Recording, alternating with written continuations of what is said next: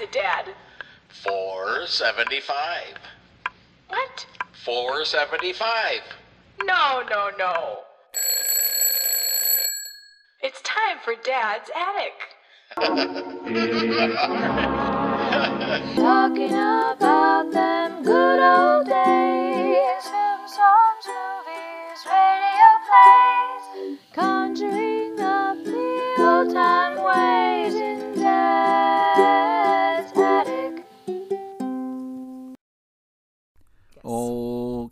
here we are again. Here we are again. And I've got some. Ooh, what was our cool phrase we thought of last time?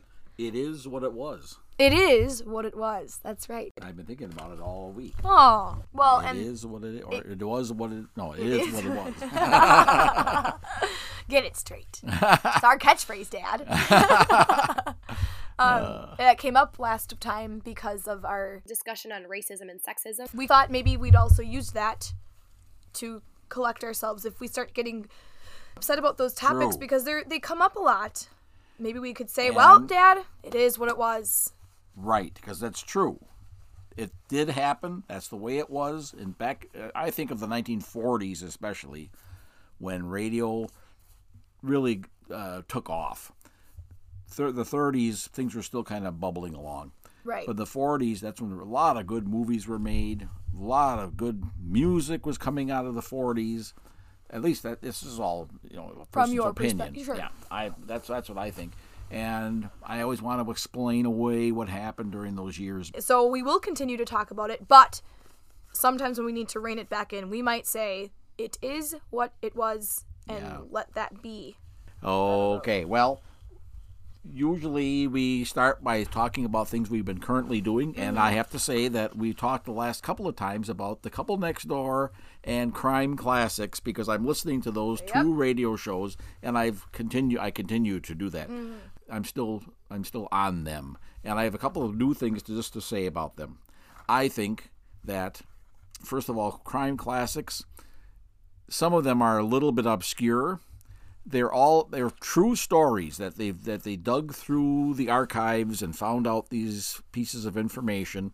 They looked at the old newspapers and they did, like you said. I just I just heard since last week. I listened to the one about Lizzie Borden. I love that. So you know, so they would have some of these famous murders from history, including I listened to Abraham Lincoln's assassination the other day. It's very good, it's very well done. Some of them are get a little obs- they're a little obscure. They probably don't have very much information to go by, so they make up a lot, and it's, they're a little bit slower and harder to mm. enjoy. But they they tend to put in a lot of music from the period, whether it's mm. 1750 or 1890. You know, they put stuff in there to make it more like you're in that era. And um, I really have been, appreciating the show. I like it a lot. And the couple next door, there are some things. I continue to admire the writing and the the acting that's done on that show. The swearing.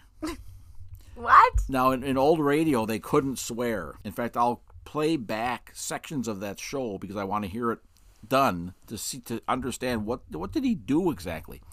Some of these old shows, when something's when something happens, and here's this adult, very angry. What are they supposed to say? They can't say what everybody really said. So here's this this the man on the couple next door. He often says golly. Now, but he it, it works. Yeah. It's uh, it's amazing to me that that works. Even when someone says, "Oh my gosh," I can understand that. Golly. I don't think anybody says golly. Maybe a little kid in the 50s might have said, "Oh golly." But this the the f- husband in the couple next door the one episode I listened to recently, he was they were hurrying up to go to this wedding, and he was all ready to go, and she was taking too long. So that was kind of the whole gist of the show. he kept saying, "Come on, we're gonna be late. Come on, come on," and she's fixing this and doing that, taking a long, long time. Well, just before they're ready to finally leave, she's finally ready near the end of the show. He sits down. And when he gets up, he's got gum on his Oh, I pants remember this one. their their little daughter put gum on the chair. or maybe not, if that was the whole thing. The, the, the show was about that. But did she or was it somebody else? Anyway, he stands up and he's got this gum on his pants. And now some they're beeping the horn. The people they're going to go with are beeping. And he says, "Oh golly," you know. And it's like no one would say golly, but the way he says it, I just am fascinated by the way he does it and makes it sound right. Right. And it's just great. I think that's, That's amazing. I even to- I remember that episode clearly. Ah, it's Oh. so good. his tone of voice with that word, it just works. I don't understand it. When you listen to a Lone Ranger, there'll be a man who lost his whole ranch. Some guy uh, did a bad deed and got this judge to sign a paper and tricked the guy out of his land. Plus, he stole all his cattle and. And the guy finds out about it, and the, the he he confronts the bad guy and says, "You low down, dirty skunk," or something. You know, that's that's not what Yeah, someone would right. say. Yeah, give me a break. so Oh yeah, man. Well, as a teen into college, I think, and maybe still now, I don't know, making a point to start using the term "gee whiz" oh, because of Henry Aldrich. oh, I remember oh. thinking, what a nice little turn of phrase. gee whiz. So when something Yeah, that would happen, yeah. I'd say, why don't people use? Why is it always such a silly thing? They always think of it as just this kind of antiquated thing Yeah. from a certain character almost. I haven't thought about that. It's a very good. Yeah. term. Gee whiz, Henry. Gee whiz, gee whiz, gee whiz, gee whiz. Yeah, Yeah, and I do remember saying it a couple times. At first, feeling uncomfortable, and then it started becoming more common, easily rolled off the tongue. And I remember friends of mine saying, "What?" What did you say? I know you. When I said I know you take things from old radio and try to implement them into your vocabulary use. I know that you used that. I guess it's a sound from the Wintergreen Witch, Eh, right? eh. Yeah, my students picked up on that. They didn't know what the word that was from, but they would say, Why would they? Yeah, but they they I- they tease me about saying that all the time when something went wrong. And one, in fact, one girl I remember her asking me once. She came after school and said, "Would you do make that sound?" And I said, I, "Why would I make that now? I'm I, I, something's got to make me kind of irritated." Eh. And it's from the Cinnamon Bear. Yes, the So- witch when she gets mad. Eh. Are there others that you have Oh, used? I haven't thought of this. My thought right now is not so much going in that direction. It's thinking about the Lone Ranger and how much I appreciated when Gunsmoke came out. It was more of an mm. adult western where they didn't do some of the things that they did on the Lone Ranger. The Lone Ranger in the opening minute, you knew right away who the bad guy was and who the good guy was. Right. And you knew by the end the bad guy was going to fail and the good guy was going to be okay. Yep. And- And, often it would have those moments where the two bad guys would be sitting on their horses telling each other the plan Yeah. in detail. It's like, why would they be st- sitting there Yeah. before they carry it out? Okay, let's go over it one more time. You're gonna go to the left, and then we're gonna get him. And we're gonna... like, why would you be ex- re-explaining this right before you go ahead? because they have to explain to Yeah. the listening audience what's Yeah. going on. In fact, worse than that is the Lone Ranger himself at the beginning of every episode will tell his horse, "Hi, Silver, we've got to get to the Battle Creek to get cut off the Cavendish gang. They're coming with a pot of gold." ah." And Well, to be off. fair, you talk to your dog Tonto the same way. Uh, Tonto, we're going to go now. you better sit there. I, there's a value in doing that. Yeah. The old Lone Ranger was not Yeah. just a complete He fool. just was a horse lover. That's all. But you're right, though. You're you're mentioning Gunsmoke. You're saying that um, Gunsmoke, unlike Lone Ranger, would have moments of quiet where they're getting from one place to the next, and and you hear animals in the background and things like that, right? Gunsmoke was amazing. The sound effects, Mm-hmm. the realism. Um, of course, you know, I always I've always said that when I compare these two shows, The Lone Ranger and Gunsmoke on radio, Mm-hmm. that Gunsmoke was you know an adult show was ma- was made for adult listening. So the bad guys had good parts to them. Of course, this is the real, you know. Yeah. And the good guys had faults and problems, and Matt Dillon himself would admit, I've I've Sure. shouldn't have done that or whatever. So there's they're not all good and bad. Then you see on HBO Dead Deadwood, you know, and that blows Gunsmoke right out of the water. If you want to talk about realism and Sure. swearing and everything else, but you Yeah, know, but that's not No, that's, that's- what's new. That's new though, I- and they I have agree. different. And I think when you compare, right away when you start, started talking about this, I thought when you compare Lone Ranger to Gunsmoke, it kind of makes me think of when you talked about people comparing the Who to the Guess Who. oh, I mean, there there's some similarity there. it's fun The Who and the Guess Who are yeah. are rock bands, but I would not think just because Lone Ranger and Gunsmoke are Western radio shows, Yeah. they're not really even in the same. They weren't trying to be. I mean, Lone Ranger was not trying to.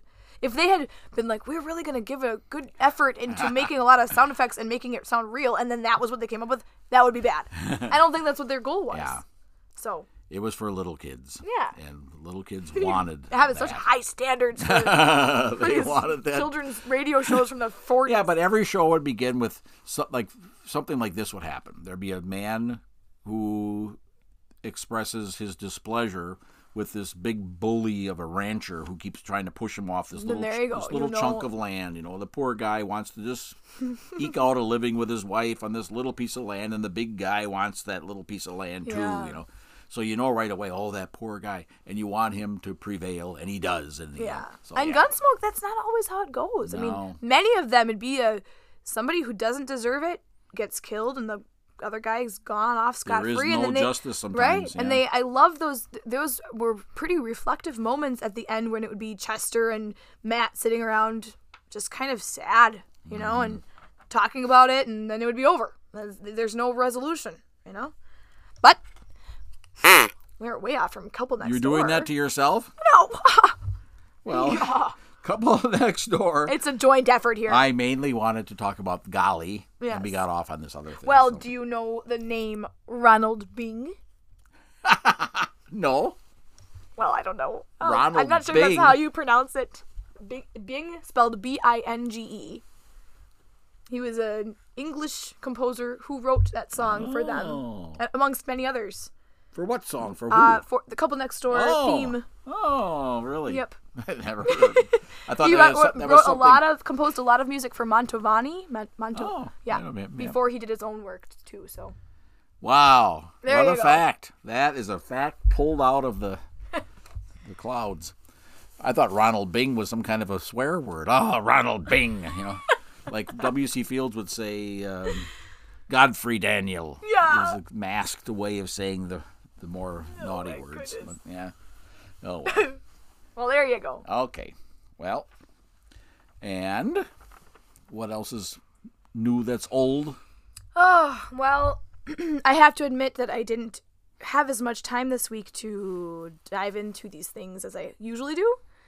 Um, I told you last week that I would research Salinger's book. Catcher in the Rye. I'm reading it to Adam out loud. Oh, so really? Good it idea. takes time to get Yeah. through it then because there's more than one set That's of eyes that need to. to read aloud. I Yeah, think. Yeah, I it, know. it really is. with somebody else. Yeah. The one sort of new thing that's old for me, it's sort of it's sort of new too. I've been watching a lot of Curb Your Enthusiasm again. And it's really The enjoyable. la- this eleventh se- year. 11th I've been season? watching all of them. Just Oh. I don't know, a mix of everything, I guess. I was eager for the new eleventh season to come out, so I've watched the first. Mm. It's, it's they're they're they've been out a while, but I haven't seen them. and this is interesting for you because you in the past didn't like it as much, but have grown to enjoy it Yeah, more, right? right. And lately, well, this is kind of there are a couple thoughts I had while watching this. Um, I realized that lately I've been consuming a lot of Jewish comedy in general, and I feel like I, I really love the similarities from one piece of media to the next. When I watch Marvelous Mrs. Maisel, when I watch Curb Your Enthusiasm, when I listen to Jack Benny, or um, there's such, such a variety of different things they're doing, but then there's some, there's something there's a s- similar thing between all of them, and I, it's very comfortable and lovely, and I like getting to know it better because it's not I I don't I'm not Jewish myself, but it's really fun to I learn agree. more. I agree. So And there's where that's where the like the gold is, you know. yeah, well, how, what's the so- percentage of comedians who are Jewish? It's really high, right? Yep. So Yep. um, and part of this Books have been written about that. And, Yeah, you know, about yeah. Them. Yeah. So I know you've mentioned how you appreciate Curb Your Enthusiasm because it provided a lot of roles for people who maybe weren't practicing comedy, and then right, you said that a lot of older yeah, Larry David goes out of his way to to bring in kind of comedians that have kind of been forgotten. They're Yeah. they're 80 years old now, and Yep. he brings them on. You know, and it's hilarious. yeah, Oh man, that's with one thing to like about that show. yes, one of many, I think. Yep, I agree. There's, and so because of that, last night I was researching a little bit more about one of the characters on there, Bob Einstein. He Sure. plays um, Marty Funkhauser. Yep. Which I, I was disappointed to see that he had passed away Mm-hmm. in 2019. Was it 2018 or 2019? It wasn't longer ago than that. I know that. Of yeah. cancer, I think. Um, but that made me research further, as I always do, and found out that he was a stuntman, the Hmm. satirical stuntman in the 70s, and um, got his start uh, on the Smothers Brothers TV show, Huh. and worked with Sonny and Cher on their comedy hour too, and then had his own show too. I didn't And know. then I found out that his dad was a famous comedian, hmm. Harry Einstein, otherwise known as Harry Parker, and he played this Park Yacarus on the Eddie Cantor show and Al Park Your Joe show. Carcass. Park Your Carcass. Yep. Oh dang it! I tried so hard to pronounce that. I even wrote it phonetically down here. I got then the, the grandfather was Albert Einstein. Carcass. Park Ya Carcass. What? What did you say? I said their grandfather was Albert Einstein. Oh God! wow. Park your carcass. Yeah. Park your carcass. Thank you for. I'm glad I did. I didn't know this. I didn't know that they were all connected Yeah. with, the, with that family, though. Yeah. Yeah. So, uh, but he had a pretty sad ending. Did you know about it, the ending of his life? No idea. So he had a he had a nice career. He's a fa- funny guy, but I think it was age 54. He was performing at a roast of Lucy and Desi Arnaz. Come on. and he did his bit. Everyone thought it was hilarious. He sat down, and um, Art Linkletter said, he got was the next guy up. He said, "Every time I hear that guy go on, I wonder why isn't he on prime time?" And um, Harry turned and said to the person next to him, "Yeah, why aren't I?" And he slumped forward and had a heart attack. Oh. And he oh, happened to be it happened to be at this this event where it was all doctors. So hmm. some the next somebody yelled, "Is there a doctor in the house?" And they all thought it was a joke. Oh. But then they went back. One of them used like a like a kitchen knife from the table to to try to do open heart surgery right there, and they oh, used a some kind of wire from a lamp to try to defibrillate him. And Wow, wow, all I mean, they went to extremes, but he passed away then. And I guess it was pretty. I mean, it's pretty traumatic. Wow. So, wow. Wow. You never know. know. what's going to happen around this place. I know. I didn't expect this. I didn't expect it either. And it, I think it really informed his children's lives because they were all young when he hmm. passed. And, Isn't it fun? You know, this is the thing. well, wait a minute. Isn't it fun? Truth. Well, I. I agree. Rephrase that, Well, please. I'm saying. Come on. I'm sorry. Reading about these comedians and Yeah. learning their connections and how they, you know, who worked with who and who, who was inspiring to somebody else. And Right. I'm just interested that you mentioned this whole thing that they were doing this roast for Desi and Lucy because that's something I wanted to say. Something that's new. Wait a minute now. Something that's new that's old, or something that's old that's new. Um, on Amazon Prime, you can see this new movie about Lucy and Desi Arnaz. Yeah. Oh. It's, Interesting. I can't wait to see it. yeah. The biggest th- thing for me is this is kind of the, the nerd I am, I guess. I can't wait to see who's playing these parts. It's Nicole Kidman is playing oh, Lucille Ball. Oh, Wait, you mean it's not like a documentary? It's a no, it's not a documentary. Wow. Nope. But I can't wait to see who they chose to play Fred Mertz, who they chose to play Vivian Vance. You know that the- the, Yeah. the, the Vivian. What was her name? Ethel Mertz. Yeah. Yeah. Because I'm just you know all these years. Of course, Right. all I have is is William Frawley in my mind. Um, Oh, man. So that'll be fun. Just that, Yeah. that, that part of it will be a lot of fun. That's so cool. Ah, One more thing, I watched Torn Curtain, Hitchcock, Paul Newman, and Julie Andrews Hmm. were in that. And this was Julie Andrews after Mary Poppins. She just got an Academy Award, like 1964, 65. She was in Mary Poppins. She was in The Sound of Music, and then she was in this Alfred Hitchcock movie. Hitchcock didn't want her. The studios wanted her because she was hot stuff. Yeah. She was new and, and hot, and they wanted her to be in this in this uh, latest movie of his. He said, but people are going to be they're going to keep thinking she's going to break into song every you know at every chance. But you know, she was. I thought it was good. I thought it was a good movie. Yeah. Interesting. That's cool. don't remember seeing it in the past, but because of that book I read, I had to see all of Hitchcock I could. Wow. So, anyway, Bob Newhart. Should Yeah. I do it a little bit? Just a little bit. He's 92 years old now, still going.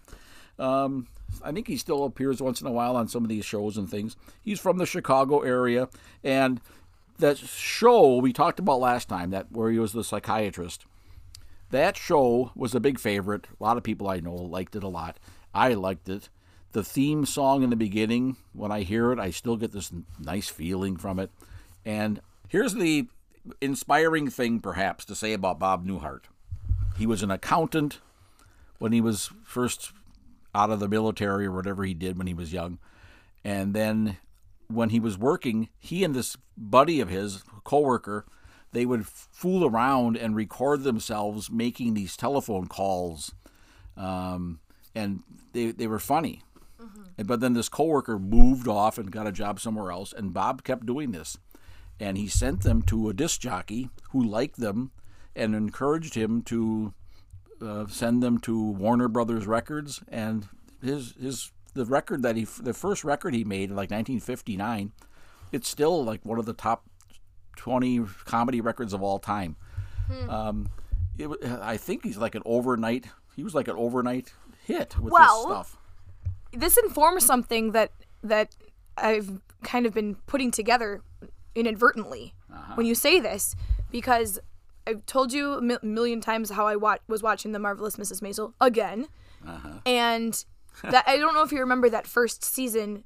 It really has a lot to do with that that scene Do you remember? Uh, I told you I watched season. two first, Two. and then season one. Ugh. Watch the whole season two, and then realize. I thought it was very good. well, then I realized, oh, they, they, like they went back in time to show what happened the prequel. No, well, I mean for you, yes, but for the rest of the world, no. So what are you talking about now? So there's, if you aren't aware, the husband is trying to make it big in the underground comedy scene. You know, Oh, remember yeah. that? Yes. And he's going to these clubs and saying this little bit, and finally, the at one point, his wife he- realizes, oh, he's just kind of copying Bob Newhart. oh, It's he's doing Bob Newhart's thing. I forgot. And then he, the husband says, "Everybody does that. They, that's what all the co- comedians do. They take from each other." And and then after this, now this is how this all how uncanny this all is. I also told you about Rusty Warren. yes. I was researching her, and in one article it said at that time in history, everybody was doing that. They were all on the bandwagon. People would could go to their local Doing rec- that. What do you mean? I'm telling you, go to their local record station or whatever and get themselves recorded doing comedy albums. And the- the the shelves were rife with these home recorded, you know, comedy bits. And he, I think, it's probably because of his success and others' similar success Yeah. that he could he just recorded this random thing and it became popular. So others thought, well, I can do that too. I'm funny. I can go record sure. it. It was accessible and easy for them to do it. And so I guess it was kind of this boom and a surge at that time in history. Interesting. So- see, that's what I'm saying. Yeah. Mm-hmm. Reading about these comedians, it's fun. I could I could do it. I've got several books, but I haven't exhausted the topic. There are Right. all kinds of comics that I don't know, you know, and I would like to know more about. It's fascinating to if me. If you think about that, it's it's kind of like I would think the golden age of comedy was probably right then. Hmm. Maybe, maybe I'm wrong about that. I don't know. But it sure seems like the technology caught up where people could do it who no, never could before. Yeah. Think about I know we're not supposed to talk about Jack Benny. We made it pretty far. Can I mention it before? Can I mention him now? Am I, did allowed? about Bob Newhart and him. Well, you mentioned him, but you didn't go on. Go ahead. What is I'm Bob- I'm thinking you had to really stand out at that time. Okay, I'll I won't talk about Jack. I'll say um Fred Allen. Was he on on did he start get his start in vaudeville? Sure. Okay. So Fred Allen instead. You could you could say Jack, you could say Fred, you could say George and Gracie. A lot of those all guys these came out of people. vaudeville, yes. Right. But I would think you'd have to really stand out to stand the test of time from going from vaudeville, going into radio, and then maybe even into TV. You couldn't. It wouldn't just be anybody who could make it that the that And you length. could have been at the right? same time in movies. Right. More subversive things could be put out there. You know, things that Mm-hmm. weren't just mainstream. You know, Yeah. bad words could be said and different topics Lenny Bruce was about. the biggie, you know, Yeah. the, big one, and that's Maisel addresses Mm-hmm. that too, and uh, I think a lot of those comedians look to him. Mm-hmm. They've they've And Maisel was I was researching that she was based off of Joan Rivers and others. Hmm. Makes sense. So Bob Newhart. His big thing was the telephone bit, and he, he used that even later. He he was funny on his TV show years later when he would get on a t- on a telephone. All you hear is his voice. You have to imagine what the other person is saying, and by what he says, you can do that. Mm-hmm. And that was his first album. I think it was on his first album when he did that thing with. Lincoln? No, he did. There's a Lincoln one, but I'm just going to talk about the one that I like the most, where he plays some kind of an executive at a games company, where he's on the phone taking calls, and Abner Doubleday, the inventor of baseball, calls him up. All you hear is Bob saying, "ABC Games Company, okay, Mister Doubleday, you have a game. How many couples can play the game?" and you just you, you laugh because you, you you know what that what he's saying over there. He says, "What?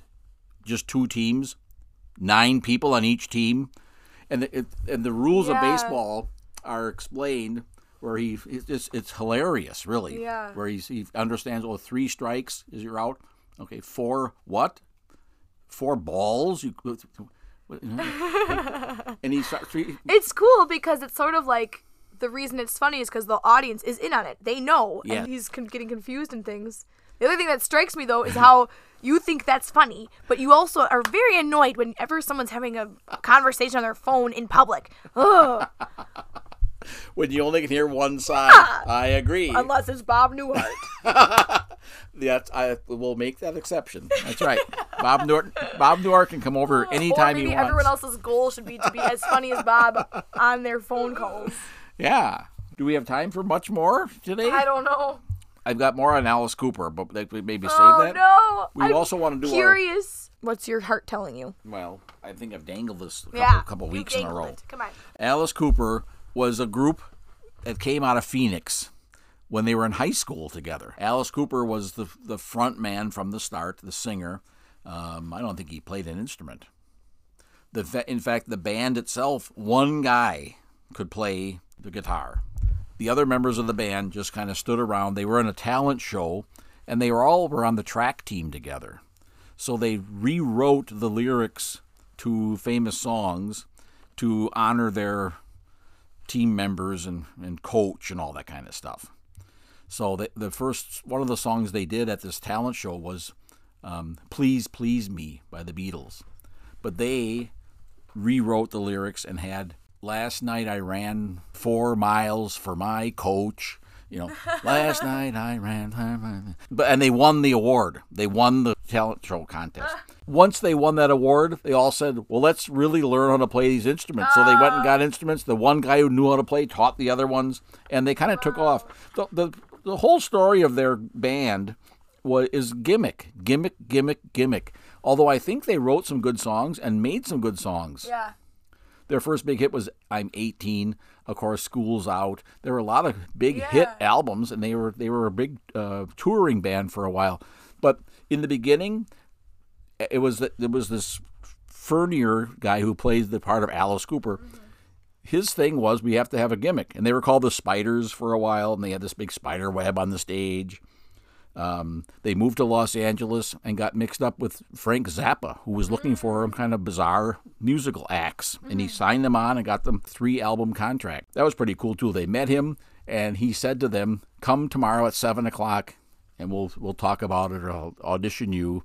Well, they came at seven a.m. to his house, and he was expecting them at seven p.m. But he, he thought, well, if they're that eager, then he gave them the contract. So I don't think anybody out in Los Angeles in the music industry got up at seven o'clock. But So anyway, they they started doing these things. There was another band, all women, called the GTOs, who were on Zappa's record label, and they were the ones who, kind of on a whim, put makeup and gave them their kind of their look. And then at a concert, Alice Cooper saw some some woman was walking around with this boa constrictor around her or python or something around her neck, mm-hmm. and that gave him the, the big idea to do that. And he was always looking for some kind of a gimmick, and he found them. They made a success Yeah. of themselves. The part I, I think like- that's cool oh, to to recognize that part of being a good performer is that side of it is being a good performer. Sometimes if somebody's a very serious musician, it's all fine and good. Those other parts are part of the artistry too, you know? They can be if you want it to be. Yeah. You don't have to do one thing or another, but but that's that should be recognized as a talent too. He understood that that could get them success. He had a vision, that's for sure. Right. There's not just Yeah. one path to that success. And he wasn't just, I, I'm saying that he was full of gimmicks and everything. His mind was on gimmicks. It wasn't just that, because they, they, were, they really had, had some good songs. I enjoy listening, because I'm a former teacher, I enjoy listening to Schools Out. Yeah. Um, I remember every day at the last day of school, you'd be blasting that up here alone. No one was allowed to come upstairs to the attic. I don't remember that. Yes. but it is a good song. And here's my favorite part about that is when I- when I read um, the biography, the autobiography of Johnny Rotten of the Sex Pistols. He said something about how how excited he and the other guys in the Sex Pistols got when they first heard "School's Out," um, this new song coming out of the United States. And they got so excited and inspired by that. And you can see why. When I listen to that song now, I think about it as if I'm a young British tough, you know, and how much that song must must have appealed to them. It's full of good stuff. The lyrics to that song, and um, uh, it's the way it starts with the, the guitar, and the the song is well done from front to back. It's really a good song, and has this this element of violence in it that I'm sure Johnny Rotten liked a lot.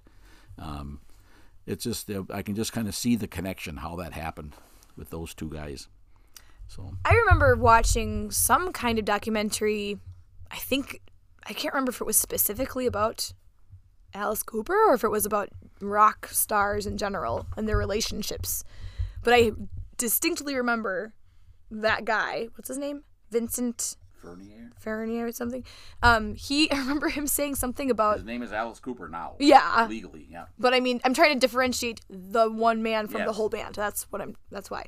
Um, so I remember him. He's like devo- a devoted husband. He was laying that on thick in this documentary, saying, you know, I might be a rock star who does all this stuff, but he doesn't really subscribe to the rest of the lifestyle, I guess. And I remember Hmm. thinking, wow, this guy's so cool.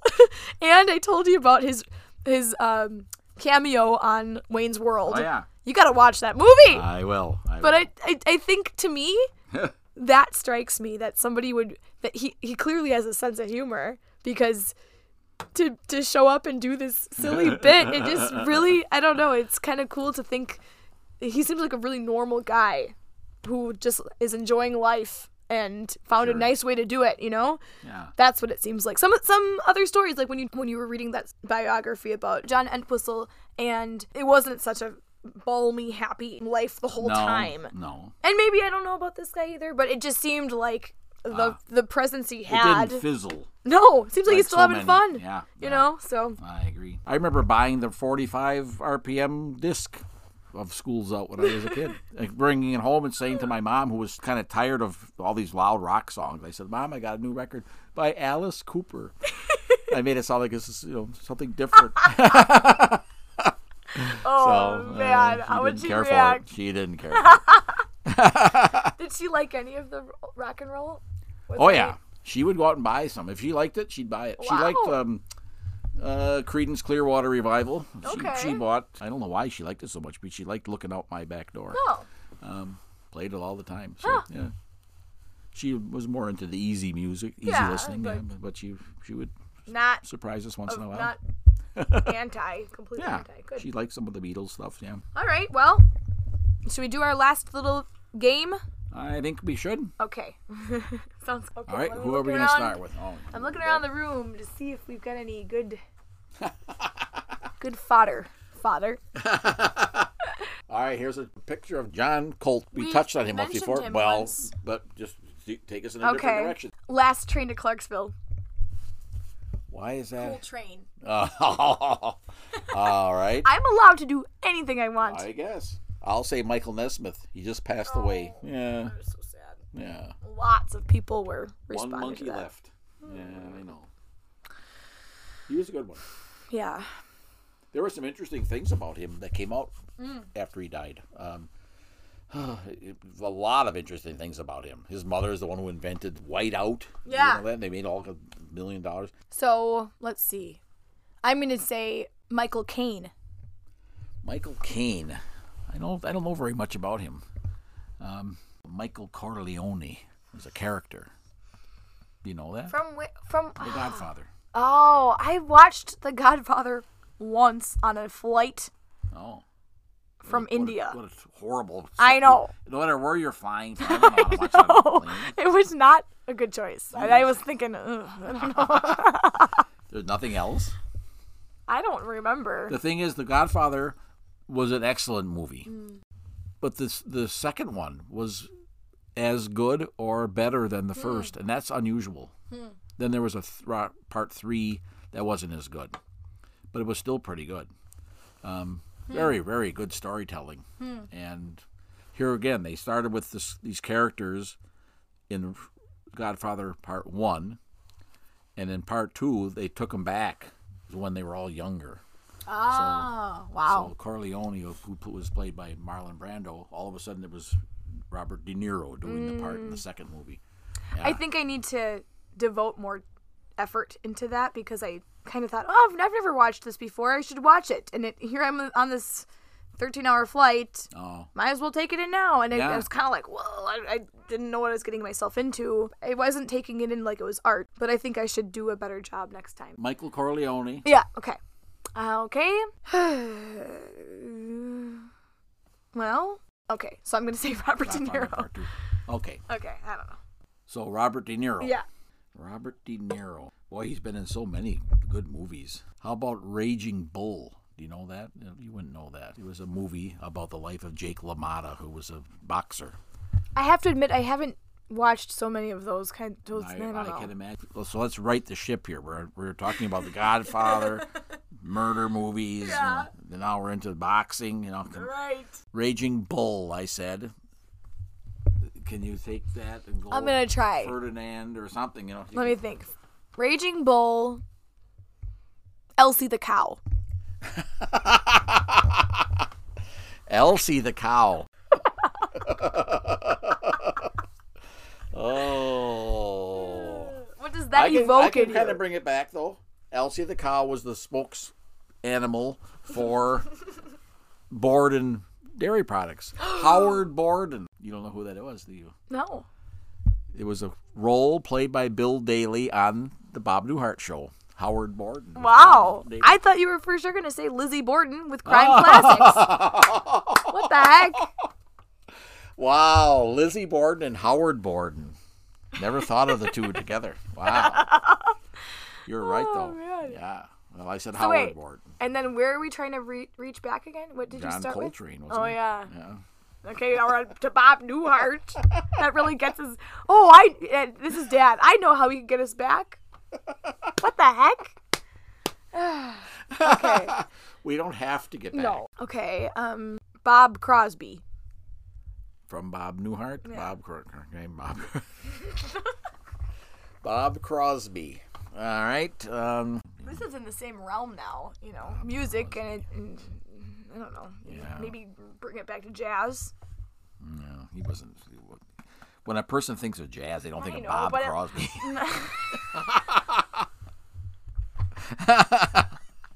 he did.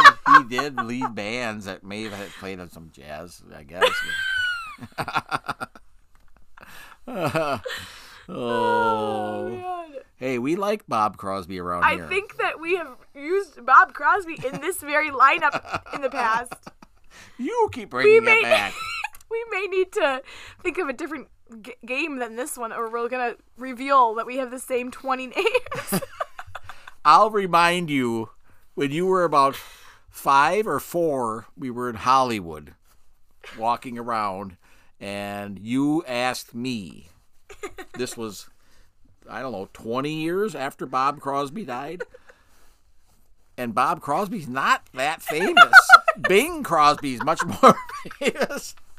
But we're walking around Hollywood. You said, I wonder, Daddy, I wonder if we'll see Bob Crosby. you messed me all up. My whole childhood was all screwed up. Oh, man. Oh, well, that's what you said that day. So, anyway, Hollywood. I really wanted to meet him too. Who- was it Bob? Was it Bob Crosby? Was mine? So I'm going to say Hollywood Okay. because that's when you said that. Boy, what? That's way too broad. Come on. Well, All right. oh no. how about Hollywood Argyle? What's that? Name of a band that did uh, Ooh. Alley Oop. Alley Oop. Boop. Oop, oop. I know that one, yeah. That's by the Hollywood Argyle. Whatever that means, I don't know. Hmm. Okay. Hollywood Argyle. You didn't have to. you didn't have to bite on that. I just threw it out there. Hollywood is what you got. Okay. Um what I should really do is I give you one word and then we just see how many connections you can make. Before you run out. Me Hollywood Henderson, I would say for the benefit of Mr. Kite. The Hendersons are all doing it. Oh there you go. Now oh we're my back. gosh. All right, now it's nice track. yeah, okay. Take us home to Coltrane if you can. Oh, I know. Okay. So, Benefit of Mr. Kite, another Beatles song is Blackbird. And do you think that Coltrane performed at the Birdland? Oh, good thinking. Um, Maybe? Yeah, maybe. I don't know for sure, but yeah. Well, at least we got to Birdland, so now you can take it to a different artist and bring it back home to that guy. Well, Birdland with you, Charlie Parker, and then somebody might say, "Oh, Charlie Parker." Another jazz sax player is John Coltrane. Right. There you go. Perfect. Okay. Is that How did we get to Birdland again? From where? Hollywood? No. no? Because Benefit of Mr. Holly- oh, Kite. oh, yeah, yeah. Another Beatles That's song is it. Blackbird. Birdland. Oh wow. I don't know. I like the way you worked backward and did that. Yeah, Thank did you. that. You, you pulled it off. So, Dad, you you gave me all your information from your research, but like I said, I never finished this book yet. So I'm gonna choose not to choose something from the jar today, and just do a nice, I did a lot of the talking. thorough thing next time. So yeah, you should. Is that all right with you? Yep. Do you want to choose something? Yes, I do. Let's see here. I've got Leiber and Stoller, songwriters, coasters. Oh, They did all those coaster songs. coasters. They did. Oh god. Ah. Name one that they did. You know all those. I'm a hug for you, baby. That one I'm sure Can't they did. get enough of your Little love. Egypt, uh, Charlie Brown, Yeah. all Did those. they, they did that hog one? I don't know. Yeah. Yes, they did. Poison Ivy. Yes. Wow, this is fantastic. Do you know why? Because just last night I was playing guitar and I had this kind of a list in my mind of what I wanted to try. And I always forget when I play one song, I'm like, I don't remember the next one I was thinking about playing. And it was the coasters and I forgot. So when I go home tonight, I'm going to go attempt some of their music. I think it'd be fun to learn. Hey, I, I'm eager to find out more about them. I'm glad I picked that Mm-hmm. one because I've known about them a long time. I'm always amused by their lyrics and Yes. the, the things, the ways they approach, the way they, the way they approach a song. Yeah. It's fun. Yeah. I am excited for that. Good. There's something so unique that it's not just goofy when they sing their stuff. Yeah. It's kind of like, wow, this is really it stands alone. It's not just just comedic the way Spike Jones is, you know?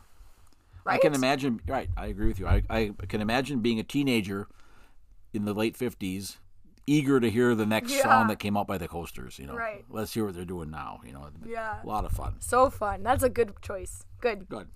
All right. Well, until then, I'm going to be on the edge of my seat waiting. I'll sit back. Oh gosh. you don't want to hear about my my Salinger, I do. Oh, but just that. relax in Oh. a relaxed mood. I'll sit back and listen to you read passages from it. Oh, so. great. Okay. All right. Very good. Toodaloo.